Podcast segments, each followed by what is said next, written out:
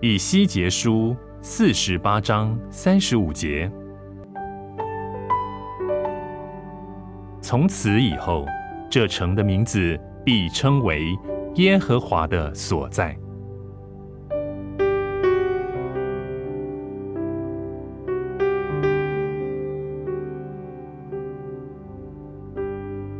这是以西结书结束的话语。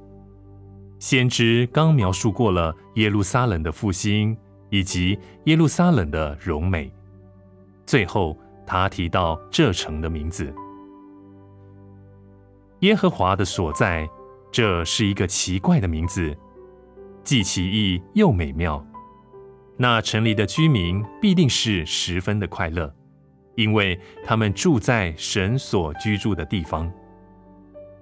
在这里，虽然先知所论到的意象和耶路撒冷都是预言性的，但是我们可以充分的体会到先知所说的这一切。我们住在耶路撒冷，他的名称为耶和华的所在。我们住在神所住的城市里，并非距离我们很遥远。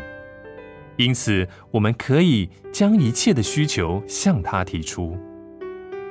神与他的一切丰富，就是无限的全能、福分与平安，都住在我们中间。神是城市的守望者，他也是统治者。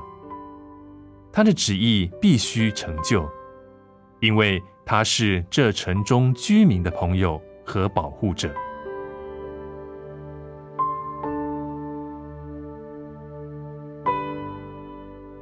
以西结书四十八章三十五节。